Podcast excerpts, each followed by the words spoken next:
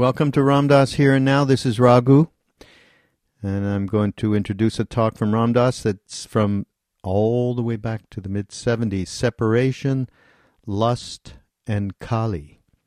A little enigmatic, but uh, I'll uh, give you some of the highlights in a minute. I just want to say a couple of things, announcement wise. First of all, we're. Um, three months and change into the Be Here Now network and all of these wonderful podcasts and heart wisdom articles and uh, teacher spotlights. We have a lot of uh, really rich in- information and um, spiritual succor, as they say. No, really, uh, we're pretty happy to be involved here and have you know the likes of, uh, of course, Ram Dass, Krishnadas, and Jack and Sharon and Joseph. Now the, everybody just gets first names now.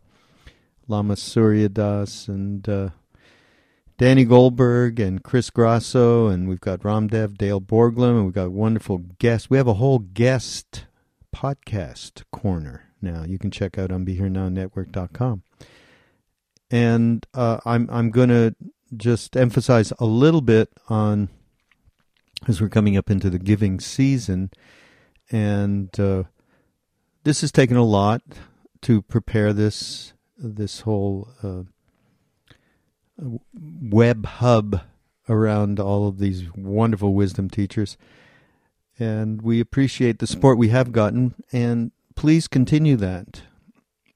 In fact, those of you who can afford to uh, do a monthly donation, even if just $9 a month, that goes a long way to helping out the network and all of the teachers and all of the people who work for it. It takes quite a bit to get these things done. And by the way, we have a YouTube YouTube channel, BeHereNowNetwork.com, and you can see some of the podcasts and other events that we put up there, other uh, videos. So you can check that out too. So that so recurring a small recurring would be fabulous, and of course the uh, Amazon link. If you can bookmark our link and and you know I know everybody, not everybody, but geez, a lot of everybody does go to Amazon and purchase all of what uh, one needs. It comes within two days. It's insane. Um, I use it all the time for supplements. Uh, they have every possible supplement from every possible company. So that's just a tip to, to go there. Uh, other than that, by the way, there's a fantastic new Van Morrison album out. I just read about, and Bruce Springsteen, and his book is supposed to be fabulous. There's a couple of tips. I usually do those on Mindrolling, but I'm doing them here today.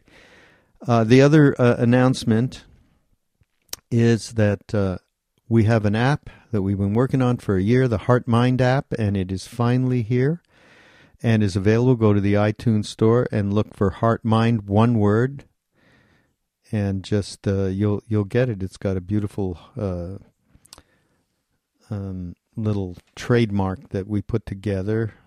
It's not called a trademark, whatever it's called. It's really lovely. It's uh, it's kind of this the sky and a heart. It's really beautiful.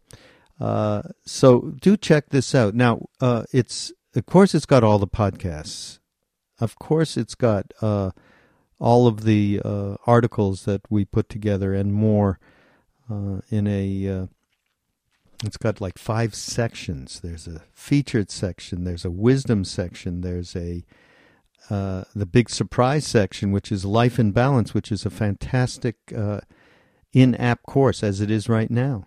We're only making available through the app, uh, and it's really reasonable. And it's another great way to support what we're doing. These are all.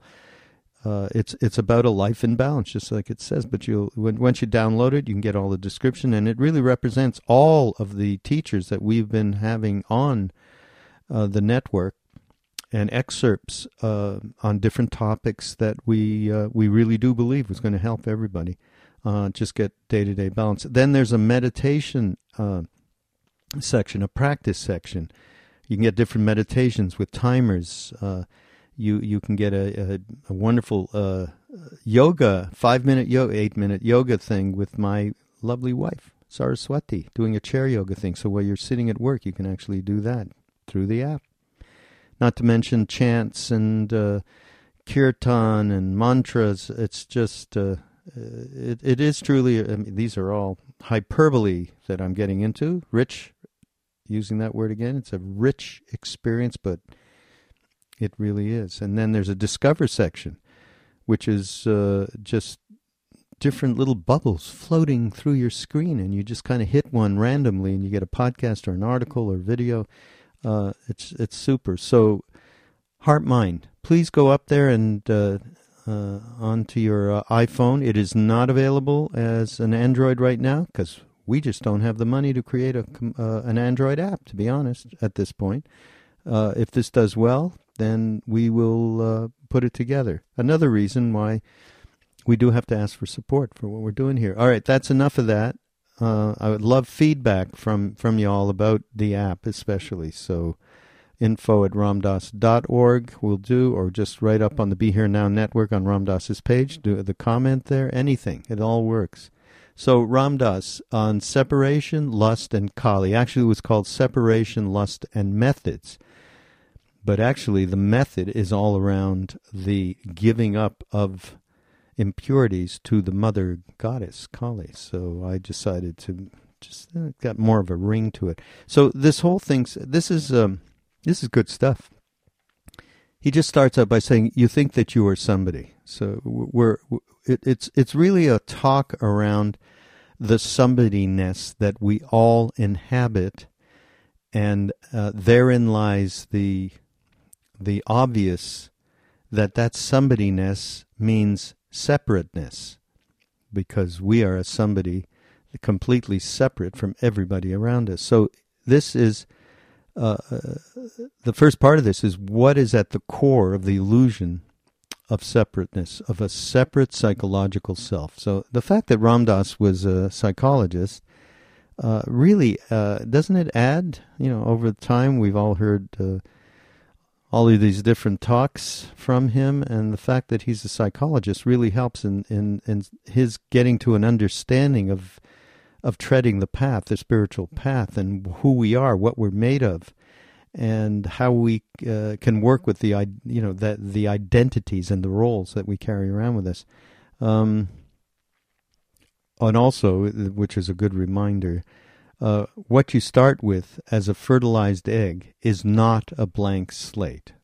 Of course, that requires uh, believing in karma and reincarnation and past lives. And uh, but as far as he's concerned, and as far as my own understanding, that we come in with a unique map of predisposed factors as a result of previous births. You know what? I think we all can identify with that. I mean, um, here's a stupid example. I have two sons. They grew up with a hippie mother and father back in the day, and uh, you know, totally marijuana permissive. I mean, we believed it was sacred herb. I still do. And uh, one one of my sons said to me, "Okay, well, you know, can I can I have a toke? And I we said mother and I said, well, no, not until you're 17 or whatever it was. And that day, of course, he came over and said, I'm ready. And then there's the other son. He never, to this day, he's around 40 now, he has never taken a toke or a drink in his life. He's a complete teetotaler. Is that the word? Teetotaler?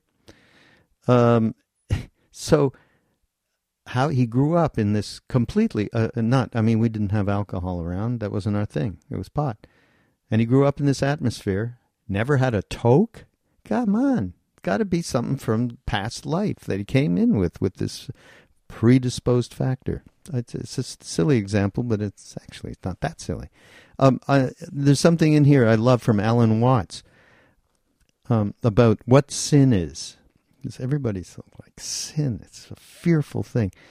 And Alan Watts describes, Ram Dass mentions this, he describes sin as um, it means missing the mark.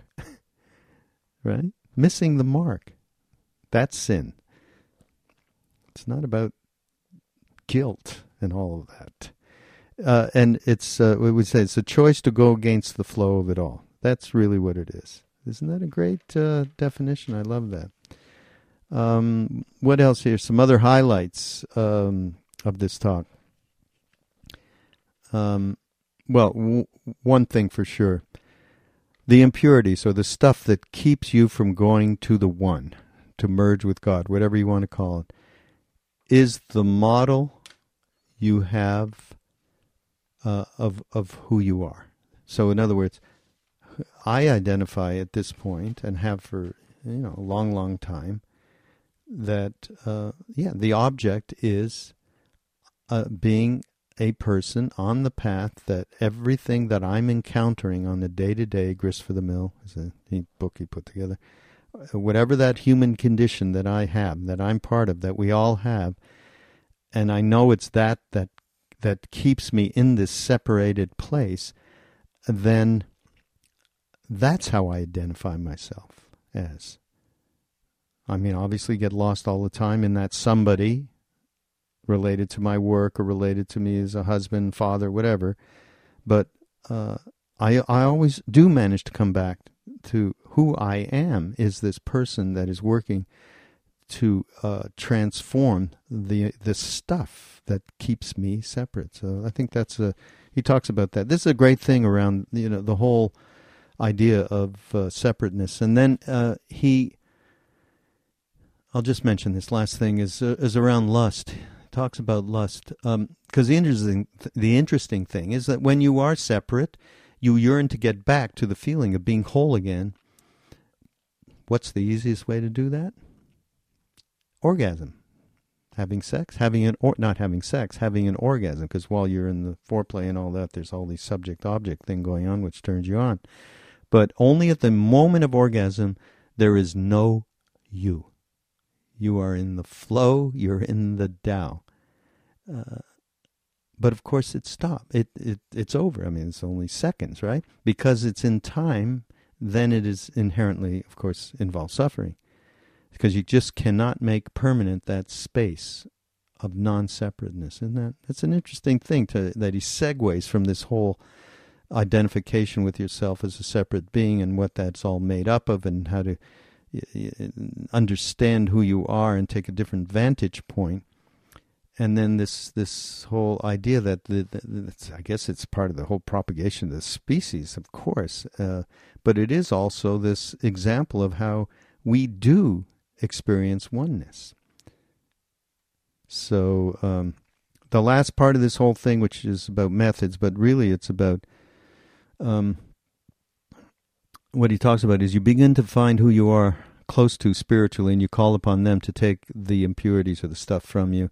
And the example he gives and, and talks a lot about is is Kali, the symbol, uh, the goddess in India that uh, is uh, destroys. It's the destroyer of impurities, and you know, of course, many of you know how Kali's depicted, severed heads and a huge uh, um, hatchet kind of a thing, and uh, and then at the at her feet is another severed head.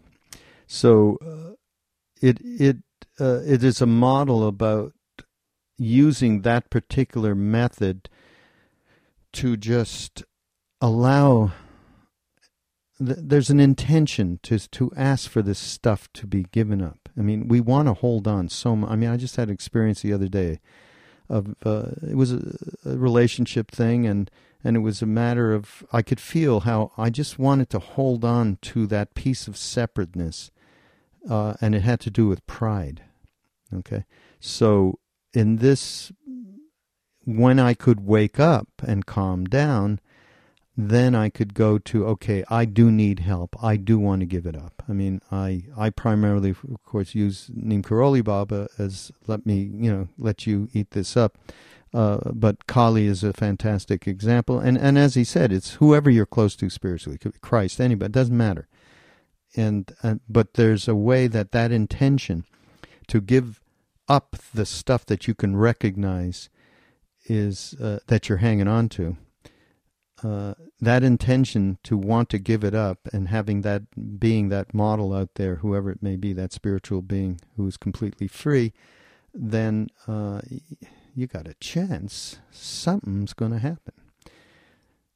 So here it is, uh, Ram Dass, uh, separation, lust, and Kali, or the method of Kali. But I'm going to put it there on the old Be Here Now Network Ram Dass Here and Now page as Kali because it's uh, it is uh, immediately identifiable as to what we can do with Kali. And there's some great kirtan to Kali, by the way. Check out Krishna Das uh, and his uh, music if you haven't already. Most of you, I would have to say, 90 some percent know who he is and how great uh, the chant thing that he does and has all these wonderful records. The last record he has, by the way, this you can go up on Amazon and help us out by purchasing it there through our Amazon link, putting it up into your bookmark. It's called Kirtan Wallah, W A L L A H, Kirtan Wallah. Uh, from a couple of years ago, it's got some really excellent, excellent tracks. Uh, so um, that means, by the way, purveyor of kirtan, kirtan wallah. Yeah. So this is Raghu again. Thanks everybody. Um, please let us know uh, how you feel about what we're doing. Let us know if there's some other subjects that we, we can even dig in. Like if you said, well, we want to hear more about lust, I bet we could find more Ram Dass stuff about lust. So send us some comments. Uh, and please go and download that app. That's really important uh, to us because we put a lot of work into the Heart Mind app. Again, one word, Heart Mind. Go to the Apple Store and uh, the App Store, the Apple App Store, and get it. See you next week on Ram Dass, Here and Now. You think that you are somebody.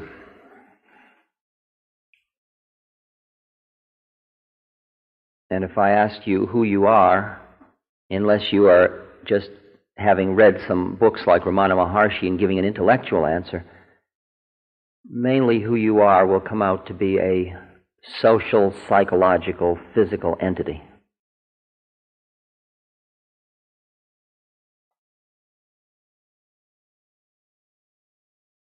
Call it ego or ego structure.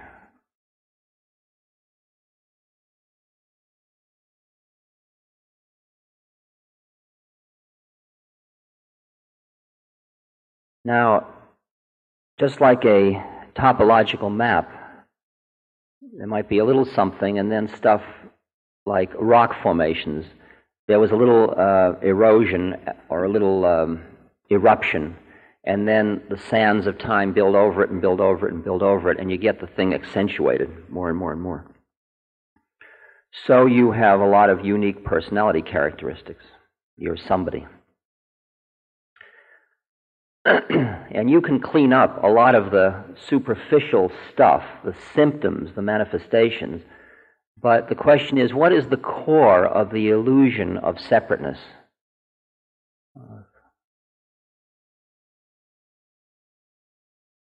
The illusion of a separate psychological self.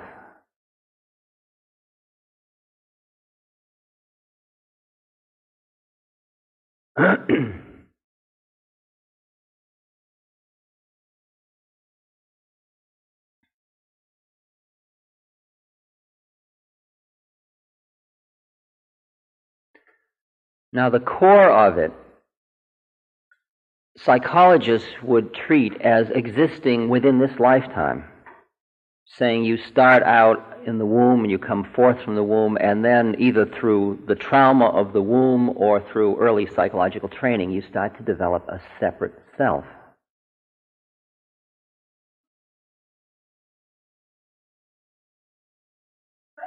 And psychologists would say, as I said, because I'm a psychologist, they would say that it was pre symbolic, first six months of life, emotionally loaded central concepts of self.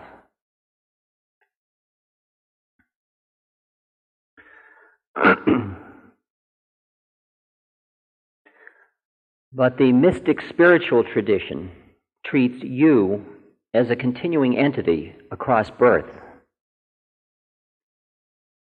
and sees that what you start with as a fertilized egg is not a blank slate. on which an ego is written, but a very definite set of factors, predisposing factors, a very unique map already developed that is going to start to manifest as time goes on.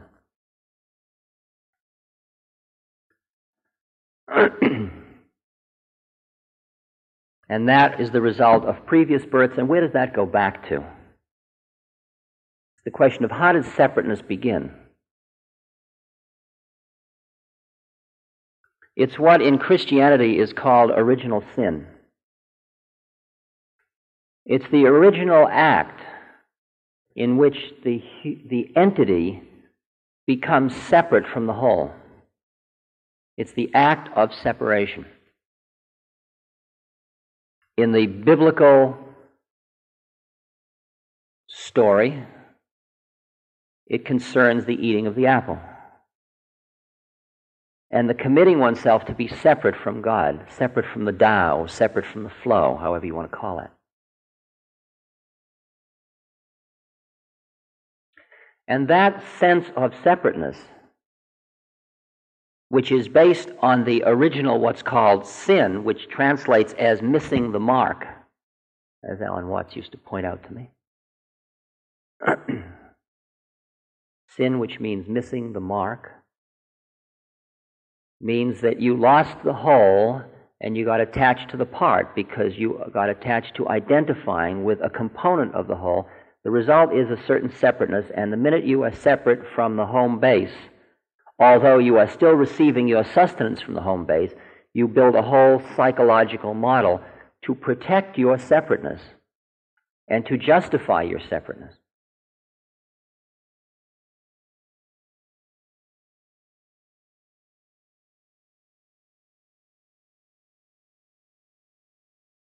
So that the first thing that is at the root of the illusion of a separate self is a sense of separateness from the whole, of breaking off from the whole, which is the result of original sin. Not sin bad and good, but sin choice to go against the flow of it all. You are all the descendants not only descendants in the sense of father, father, father, mother, mother, mother, but descendants in the sense of incarnations of that which made the original sin. That's who you are. Otherwise, you wouldn't be on this earth. If you didn't have this separateness, you wouldn't have manifest as a separate entity. Your birth in a physical form is merely the result of that. Okay?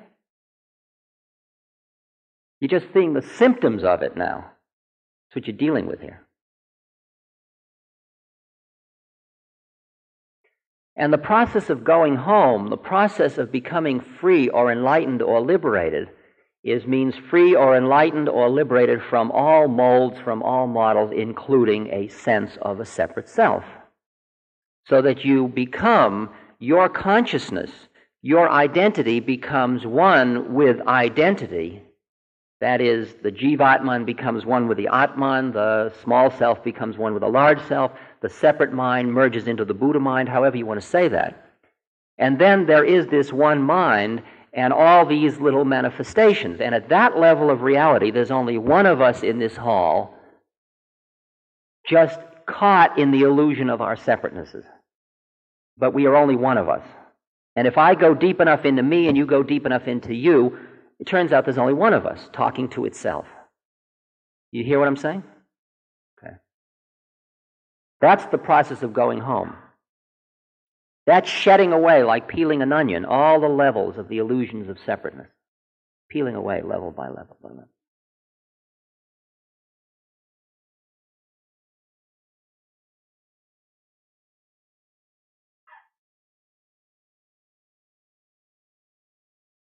Now, if you uh, take that separate entity, now cast out of the Garden of Eden,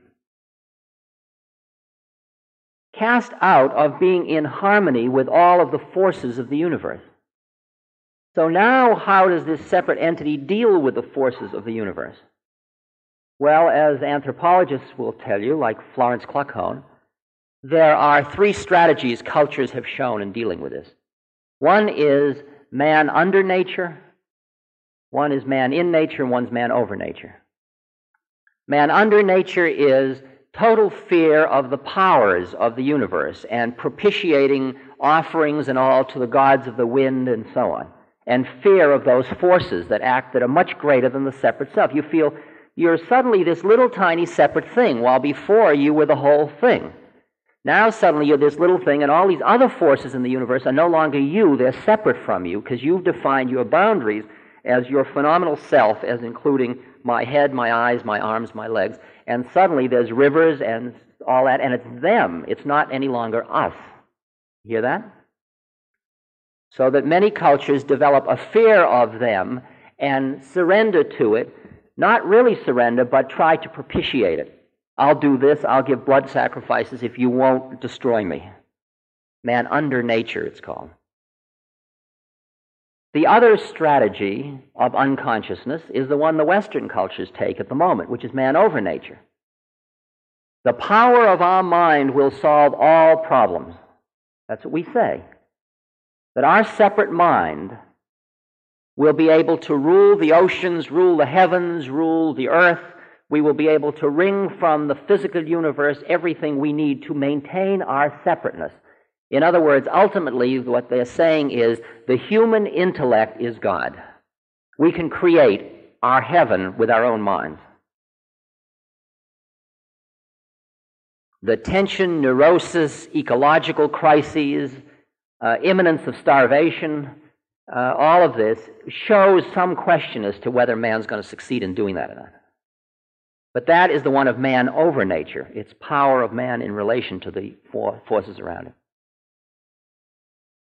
The third one is the Taoist one, which you can read in the Tao Te Ching, which is man is as a separate entity but within the flow of nature. That's the more conscious one. That's the one we're moving towards now. We are moving towards a Taoist philosophy, uh, and you people more than most of the people in the culture, of tuning with the flow of things, not bucking it so much, but listening to hear how it is, rather than deciding how you want it.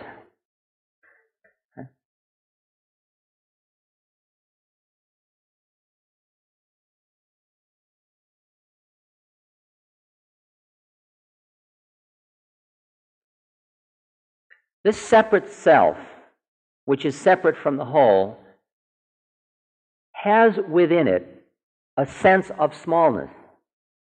Now, that smallness is reinforced every time you're born because you're this tiny little helpless thing, and there's all these powerful forces around you. I remember once going to a science uh, fair at the Boston Mechanics Hall, and they had a room that was designed for what it would be like if you were a very tiny child. And the toilet bowl was up there, and the sink was way up there, and the human legs were these huge things because you couldn't see above the kneecaps. And it was like you were living in a world of giants. And you felt very tiny and very, very uh, impotent. Impotent. Impotent. Now, that's based on a psychological model. On the spiritual model, that comes from the original sin, from the sense of separateness, from you being separate in relation to the whole of the universe. Okay? So there's two feedings in. One is this, this birth, and one is the whole, whole spiritual history of your entityness. Okay? Both of them feeding a sense of smallness, unworthiness, inadequacy. So it turns out that at the root of your separateness, at the root of this psychological illusion, is not only a feeling of separateness, but qualities of that separateness smallness, unworthiness, inadequacy. You hear that? That you cover for the rest of your life with proving yourself. Achievements. Aren't I good? Look what I've accomplished. Do you love me enough? That's all based on overriding a basic, basic core place of I'm not good enough, I'm inadequate, I'm impotent. Not necessarily in relation to other people, just a very deep feeling in there of unworthiness. And you are constantly even proving to yourself that you can do it. And that's what the whole achievement motivation is really built upon in the society. playing upon that. And the whole conditional love model. See? And the whole basis of psychological neurosis is if you really knew me, you wouldn't be able to love me at all because I'm really no good.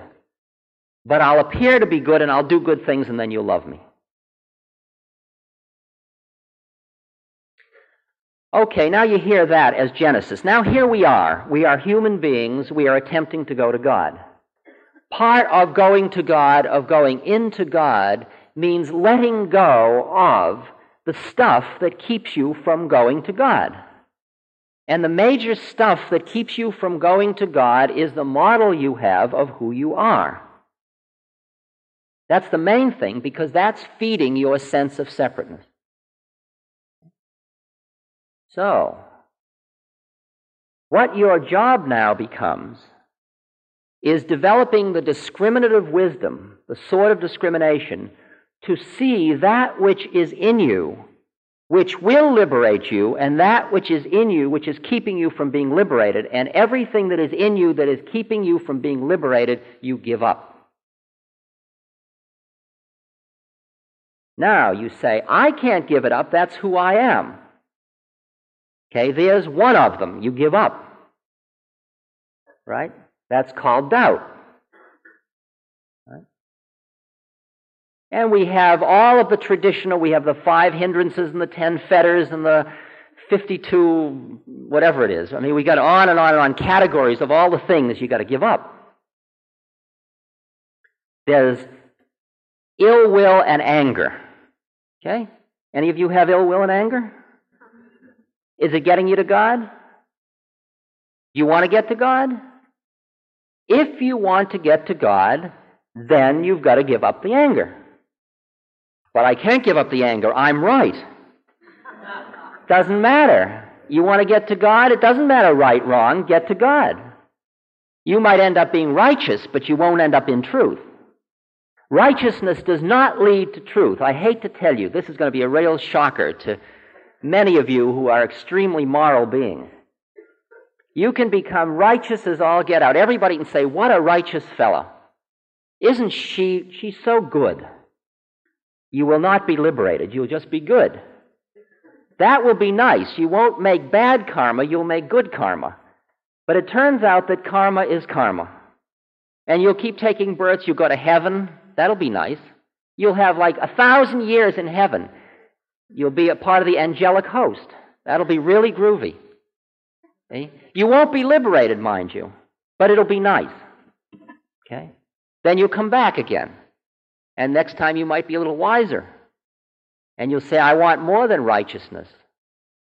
Because righteousness is based on your seeing only as high as two, not as high as one. For in two there is good and evil.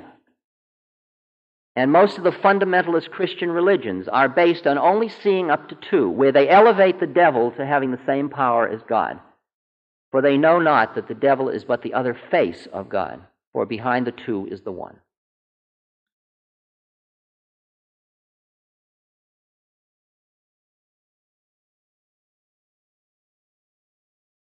It doesn't mean you are immoral but it means you aim for truth within certain basic laws. If you go against certain laws, like there is a simple rule of this spiritual game, you're not going to be able to override without a karmic pay, payment. And it's really a fundamental one. You cannot elevate one soul spiritually at the expense of another soul. That any action you take to liberate yourself that keeps another being from being liberated will prevent you from being liberated. You just can't do it. In other words, you are my exercise on my own consciousness so I can be in God more and more of the time. I told you that yesterday. But if this wasn't useful for your liberation, I couldn't do it. You understand that?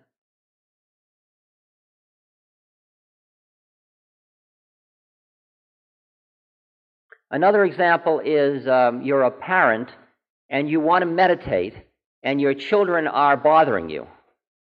And you uh, impose things on them which increase their fear, separateness, and paranoia in order that you can meditate. You can't build your meditation on the bones of their paranoia. You understand that?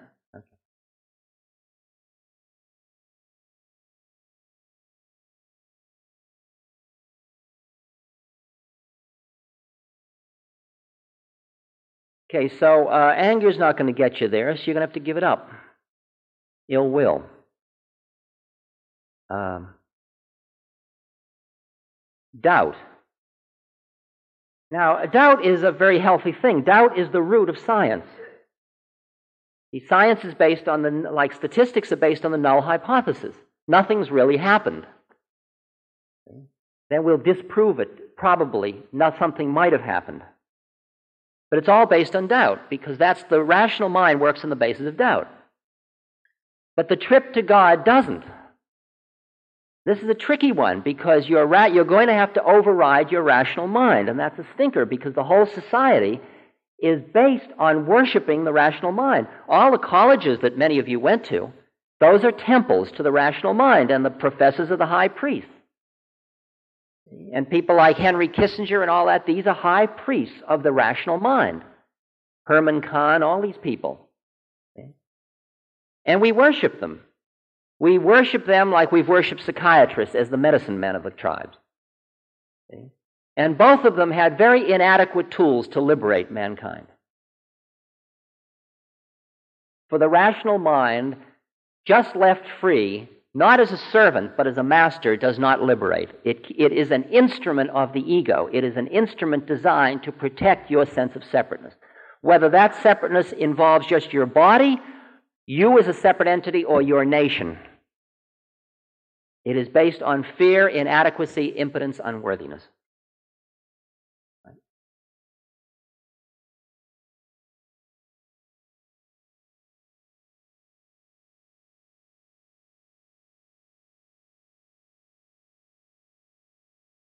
doubt. So that after a while, like when you come into this seminar, you say, okay, for five days I'll do the seminar. How many times in the past two days have you thought about whether or not you should do it or whether or not it'll work? That's all doubt. That's absurd. You paid money to come to a system to do something to you, and then you spend time deciding whether or not you'll do it. I mean, just from a reasonable point, even rational mind can see the absurdity of that one. Yeah. Oh, we're going to get to all that, okay? I got to build my case before I can tell you how to get rid of it.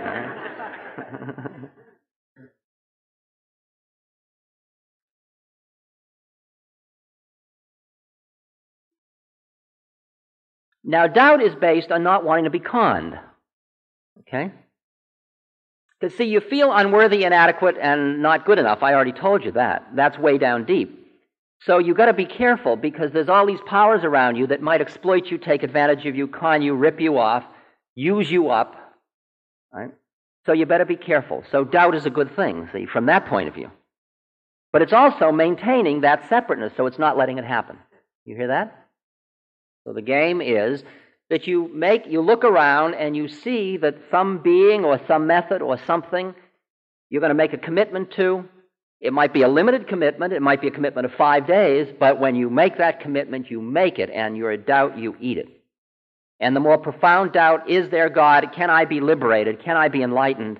Is there a pure mind behind it all? Once you have either met somebody who is, read something that feels right to you, or had an experience where for a moment you were it, you then say, okay, I think it's going to be, I will go as if it were, and then every time doubt comes up, instead of playing with it, that masturbatory game of doubt, you consume it, give it up, and go on. Because it's not going to get you to God. Doubt isn't going to get you there. Because doubt will keep reinforcing the reality you're trying to escape from. Okay? So we've got ill will and anger and doubt. Then we have uh, the uh, energy ones agitation, sloth, and torpor. Okay?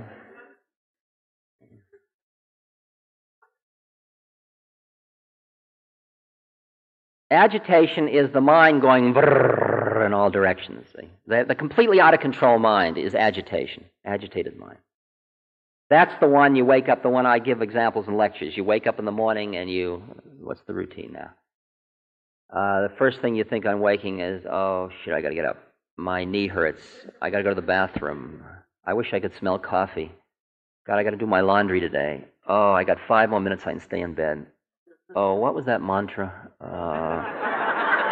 uh, I got to go to the bathroom. Oh, I, ooh, gee, I wonder if I'll see that girl today. Oh, I got to do my laundry.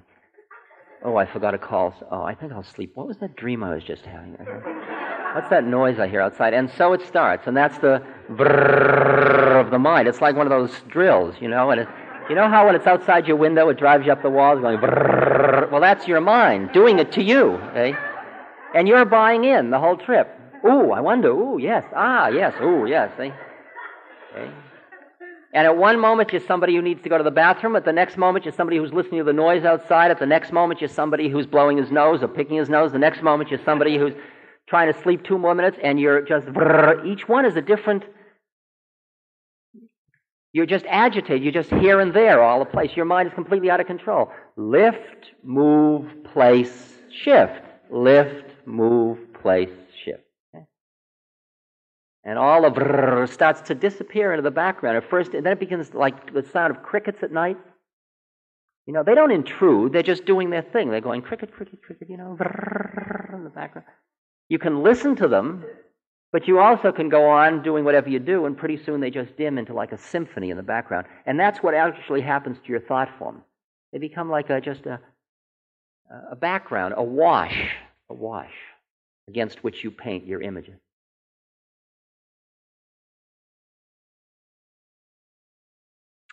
Lust. this may be irrelevant, but I'll talk about it anyway. it is interesting that not only Christian do gooders and Bible freaks deal with the issue of lust, but almost every basic esoteric religion that is concerned with liberation deals with lust.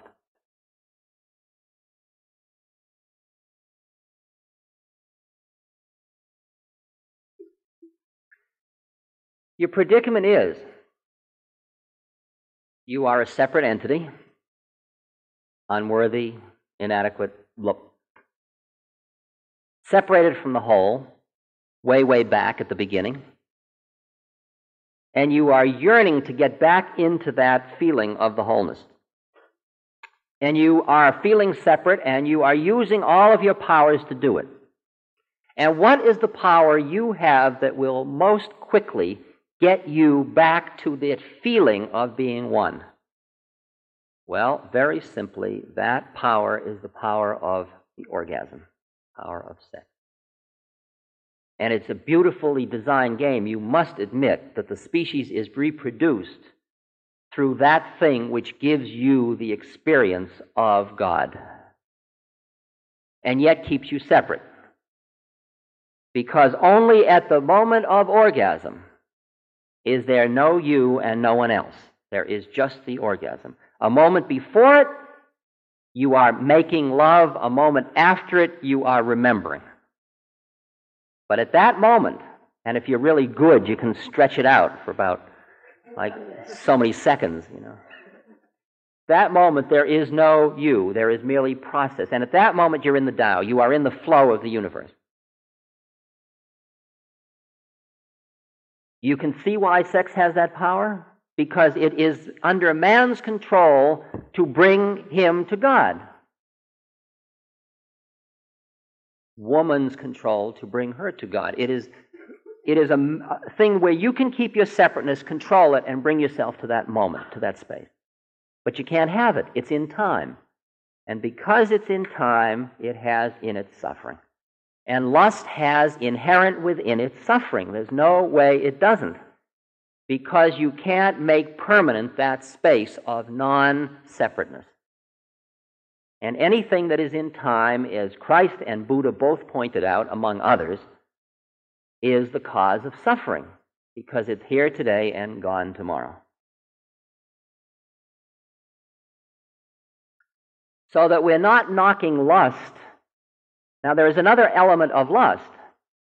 The arousal process for lust is the arousal of seeing another being as an object. The spiritual process of working with another human being is to see them as subject. You understand that? That is, when I look at another person and I am trying to be liberated through that person, my game is to look through all the ways in which you are separate from me and see the way in which you and I are one being. Okay? If I am looking at you with lust, I am attached to that in you which is different from that in me because that's what arouses me. Do you understand that, or is that too heavy? So, my actions based on lust, either the arousal or the realization of the lust, are all, although apparently bringing me closer to God, are in a deeper sense taking me away from God. Because they are increasing my seeing other people as objects, and they are increasing my despair, if you will, because they are constantly increasing my suffering. As I get more attached to that act, I am getting more attached to suffering and to the illusion of my separateness. Yes. It's still difference. It's still different uh, qualities between what you see in yourself and what you see in the other person. It doesn't matter whether it's homosexual or heterosexual. It is merely a different object. It is not this. You are not aroused by yourself. You're aroused by somebody else, and it's that somebody elseness that's the difference. It doesn't have to be difference of uh, polarity, yin yang. It's not that. Yeah. Uh, well, um, most masturbation is with fantasy, uh, which is the same thing, actually. And um, later we'll talk about something like more the mechanical masturbation, which is a little different quality. Right. Okay, now, so that it turns out that lust is not going to get you to God. Simple as that. Now, this is the heavy one, I realize, and many of you squirm, reasonably so. Uh, you suddenly agitated. You suddenly can't sit quiet. You didn't want to hear this. See? I haven't started on dope yet, you know. I come on like a good guy, so you never knew it was going to creep up on you like this. See? You were going, yes, yes, yes, did you heard what I said? And then my God, oh, what did you say yes to? It's okay, it's only five days you agreed to listen to me. And you can go back into your evil ways.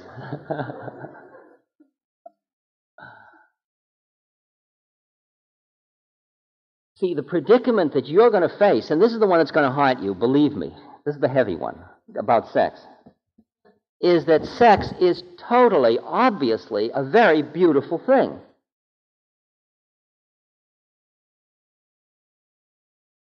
But very clearly, if what you want is to be liberated, and you want to be liberated in this lifetime, if you aspire to that, then every act in your life must bring you closer to God. And there is no more act that you do in order to get another rush. Because rushes are the illusion of God, but not God. They are the touching of God, but the not being in God. And it's tricky to turn away from something. You see, the whole fundamentalist Christian dance is to say the Ten Commandments are good and evil, and if you lust, you are evil. That isn't what this game is about at all. It has nothing to do with good and evil. It is merely functional. You want to get to this place, you do this. You want to get to that place, you do that. You want to enhance your pleasure in the world, you have good sex. And if you don't have good sex, go to a psychotherapist or a sex counselor or a marriage thing or a Esalen group experience or something, or take est training or something that'll open you up more and more so you can have more fun in the world, more pleasure, more power, more gratification in the world. That would be a reasonable strategy for somebody that wants it in this world. If you want liberation from this world and all worlds, so you can be in all worlds but without attachment, if you want that which is means of being in God, this is a very specialized game, I want you to know. Don't enter this lightly and say, because you'll have despair all your life if you say, I am going for liberation, and in truth you are not. You are merely somebody who wants to say he or she is going for liberation, but is not in truth going. Because to go for liberation is a total push program. It involves everything in your life every moment, because everything must be transformed. Total transformation of your being. It's like you can't be on a fruit fast and then go out and have a chocolate frap. You can do it, but then you're not on a fruit fast. Right? It's not evil to have a chocolate frap. It just doesn't get you. I guess you call it milkshake. Yeah. I'm from Boston. I noticed nobody reacted.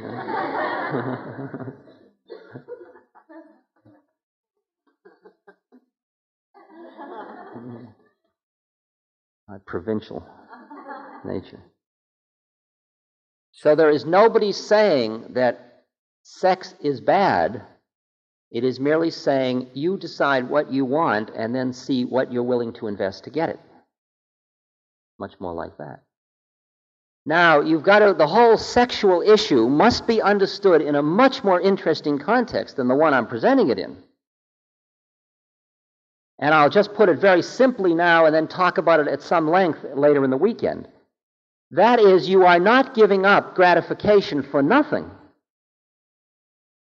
Being in love with God or coming into enlightenment takes you into states because ultimately, if you now begin to understand what Tantra is about, ultimately, you are entering into a sexual, not genital, but sexual in the total sense of sexual, you are entering into a sexual union with God. And that's what all the symbology is about, about the bride of God and all that stuff.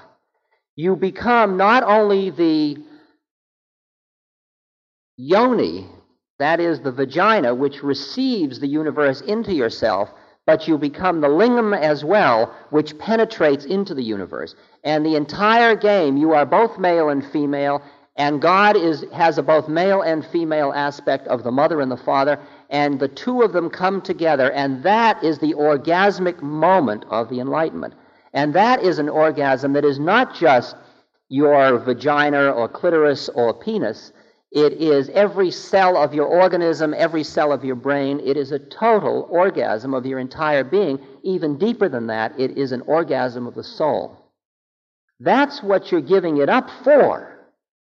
Okay? And the predicament is there is a balance. You see, when your foot is in the world, you think, I'm giving it up for somebody else's model of how it could be. Once the balance of your feet changes, once you start a taste of this stuff, of the bliss, of the ecstasy, of the union, you go and try to have sex in the genital sense, and the whole thing looks like some kind of Mickey Mouse um, coloring book of life. I mean, it just doesn't have, it's beautiful. You say it is beautiful for human beings in the world, but it doesn't have anything to do with me. Right? Not out of good and evil. It was not out of good and evil. Right? Can you hear what the issues are anyway? It is in uh, delay of gratification research known as giving up the little candy bar now for the big candy bar later.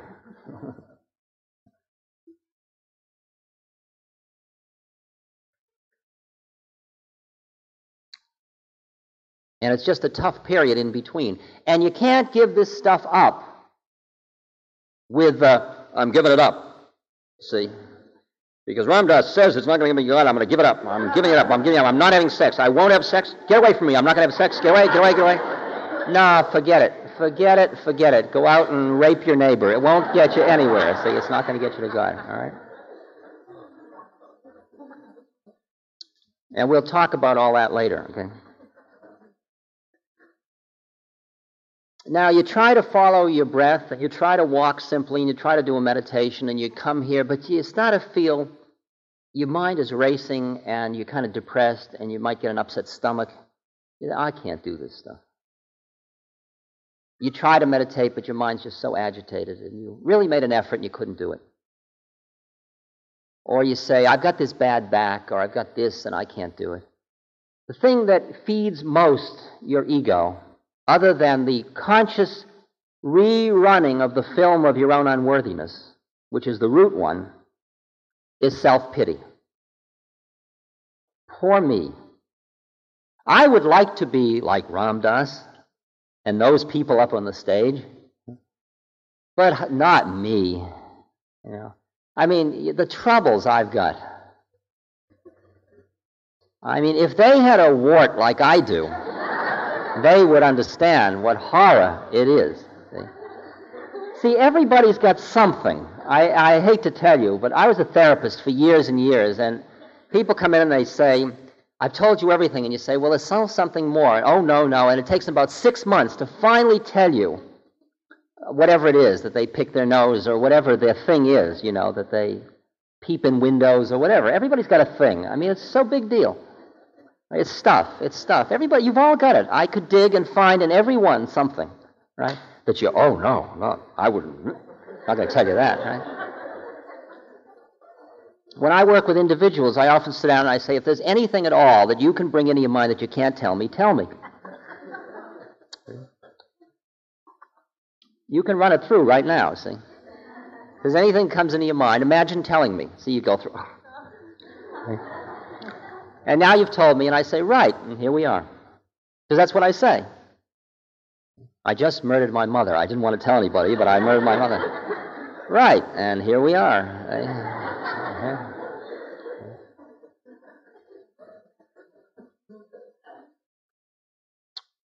That was an interesting example. I wonder where that came I'm a Freudian too, see, so it's very heavy.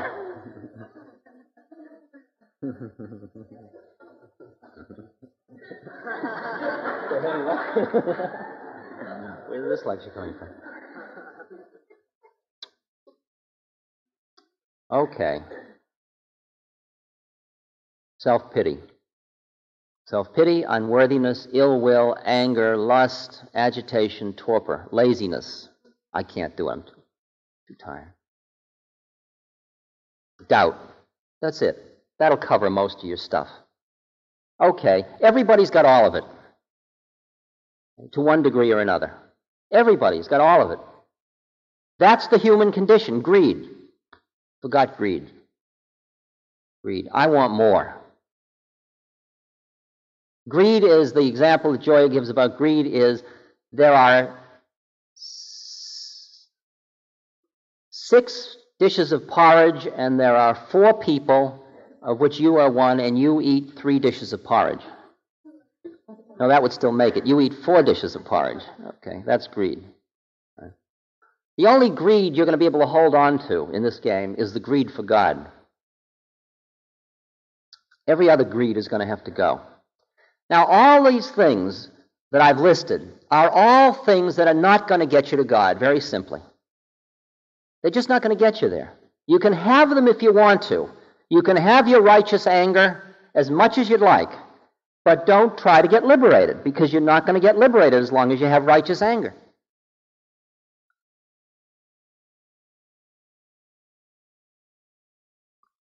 We'll talk later about non attached anger of the roshi. That's a different matter. That's not what we're talking about. We're talking about human condition now. And the stuff that's part and parcel of your ego.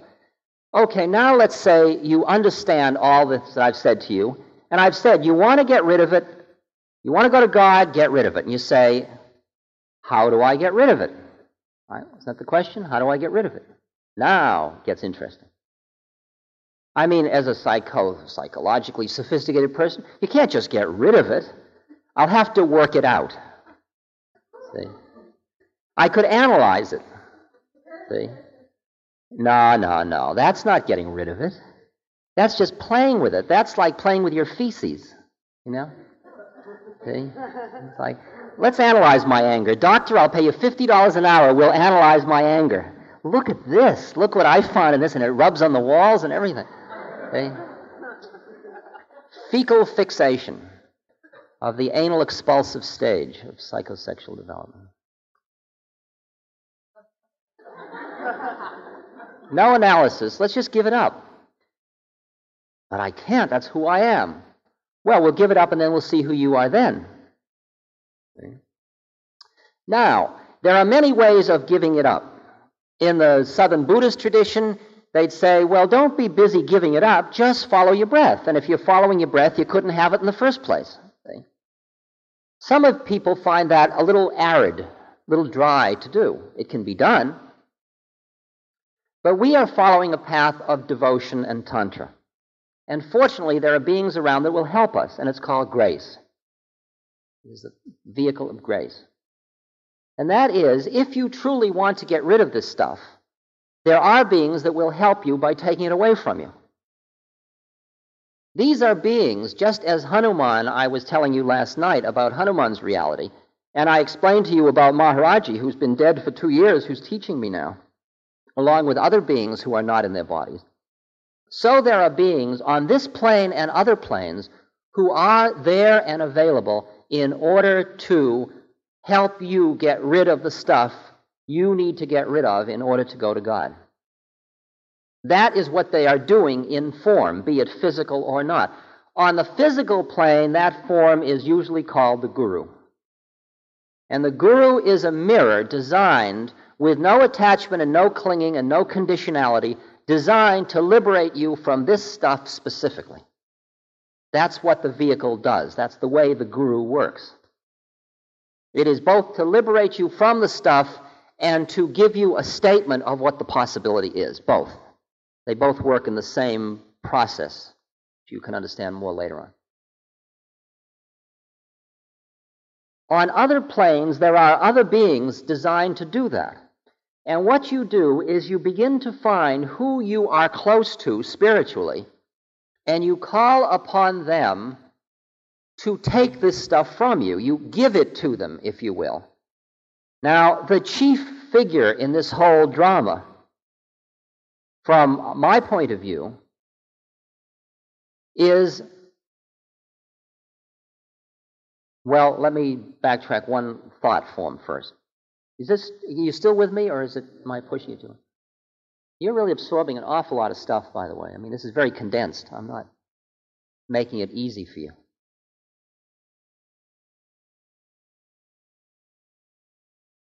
All forms in the universe are the mother. I already told you that.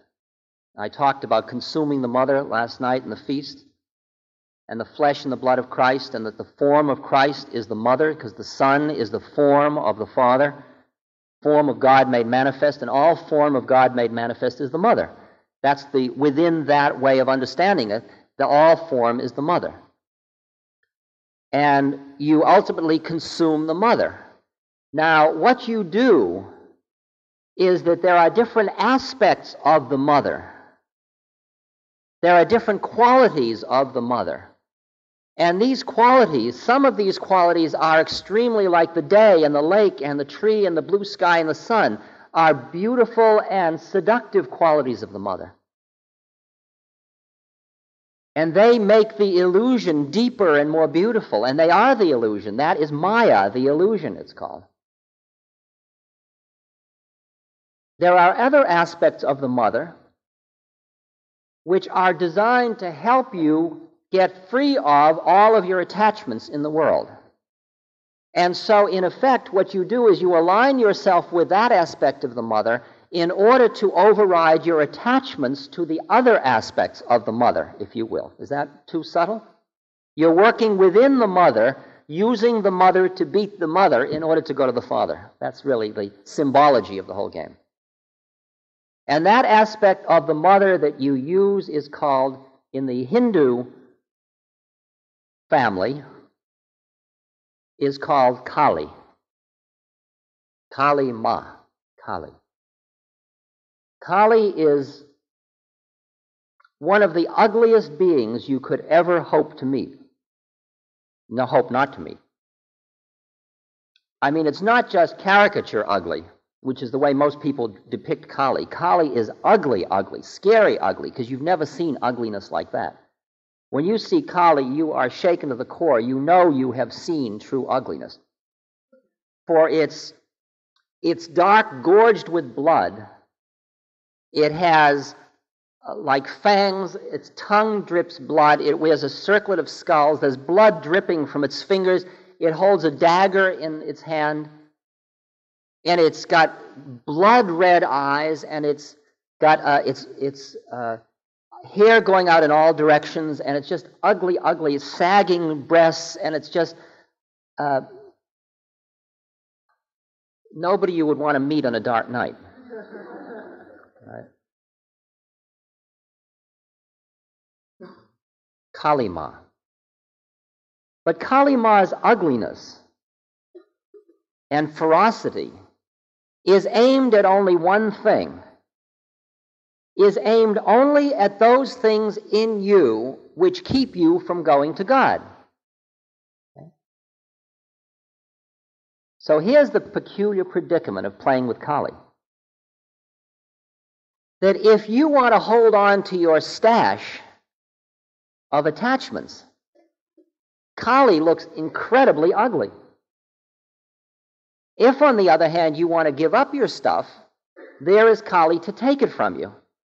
And when you surrender to Kali and say, Kali, whatever it is that you want, take, because I don't want it, because I'm going to God, then Kali changes, and instead of the ugly aspect of Kali, you begin to see that within the heart of Kali is the golden Kali, and you see the golden goddess that lies within that form. And that form, that ugly form, is the form that can consume everything, all evil, all that which takes you from God, including the devil, can consume it all. Now, Kali, just like Maharaji, just like Christ. Remember when Christ said, Where a few are gathered, or whatever, two or more, or whatever that statement was, are gathered in my name, there I will be? Well, that wasn't a put on, that isn't a metaphor, that is literally true. That when you call in purity, such a being comes.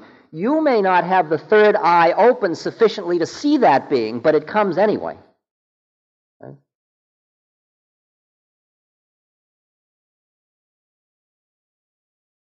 So it is with Kali. When you call Kali, she comes. When you say, Kali Ma, take this anger, she will come and eat it. And you've got to understand that Kali lives off of this stuff that you don't want if you want to go to God. She eats it. She eats it. This is what feeds Kali. Kali is fed by impurities. But don't taunt Kali. Don't offer to feed her when you want to hold on to the food yourself. Don't say, Here, Kali, take my anger, and then hold on to your anger. You've got to give it to Kali because she gets really, uh, she goes after you when you don't give her what you said you give her. They, I mean, don't call Kali if you don't want her. See, this is where it separates the, the beings that really want to go the trip from those that just want to want to go the trip. See, if you want to want to go to the trip, just hang out here for the weekend and play and be nice and look holy and collect a little stuff and listen. It'll be interesting. And say, well, maybe another lifetime. But if you say, baby, I'm going for broke because I see that everything else is going to end up in suffering, I'm really going to go the trip now because I understand Buddha's Four Noble Truths. At that point, then you say, okay, Kali, do it to me and you give it up, and it will creep back. You don't take it back, it'll creep back because you're still open, and every time it creeps back, you will give it up again. And what you give up, you give up in the falling, not in the rising. That is, somebody comes along and says, I think everything you're doing with the Spirit is a crock of shit. And you, fury and anger rise in you. There's the moment. Kali, take the anger. Not after you've gone through the fury and the anger and you're feeling better and you say, oh, Kali, take it. They forget that. Like a depression. You get depressed. You're really depressed.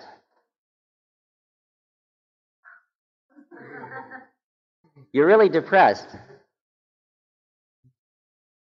And you don't want to give up your depression because it's warm and cuddly. It's really horrible, but it's horribly nice. It's familiar. And somebody says, I mean, somebody comes to me and they say, I'm really depressed. And I say, well, give it up. Well, do you, you know what it's like when you're depressed? Somebody, they say, you don't understand. Isn't that the way you do it? You don't understand how depressed I am, you know. No, give it up. And when I have a student that is really a student of mine, They say, I'm depressed, and I say, give it up. And they say, oh, I. I said, okay, either give it up or leave the teaching. Because I told you to give it up, and you're surrendering to me. And that's the rule of the game. Give it up. Give it up right now, right in front of me, right this second. Well, I can't. Well, I'll show you how. You want to give it up to Kali? Here, Kali Ma, you take it. And then you start to breathe in and out of your heart, and with every out breath, you let it go. You send it out. You offer it up to the mother. You give it up. You just start to offer it to Kali Ma. And you end up just offering all this stuff every time it comes. The lust starts, you don't wait till you've got the fantasy and the erection and you've run through the whole thing and then say, Kali, take it. She doesn't want eating food. Okay? But the minute the arousal starts, the minute you see somebody and you don't see them as God, you see them as an object you can go to bed with, the minute that object, that image starts, the minute that vibration starts, here, Kali, take it. That's heavy, you see. That's really separating the sheep from the goats. It's really deciding who really wants to go to God and who just wants to play. It's heavy to even lay on a seminar like this.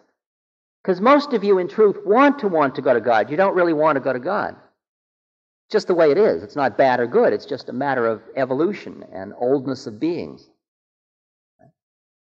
But there is nobody here that could not get to God. I mean, I, this game is so selected at an astral plane, not on the physical plane, that you wouldn't be in this room if, it, if these words were, these words could not hurt you, by the way. I'm incapable of hurting you. So that there is nobody here that could not possibly hear those words and get to God in this lifetime. It's just impossible that you could be in this room at this moment. You would have decided you had cramps or you were called away by an emergency or something. You wouldn't be here, or your car would have broken down. You never would have gotten here.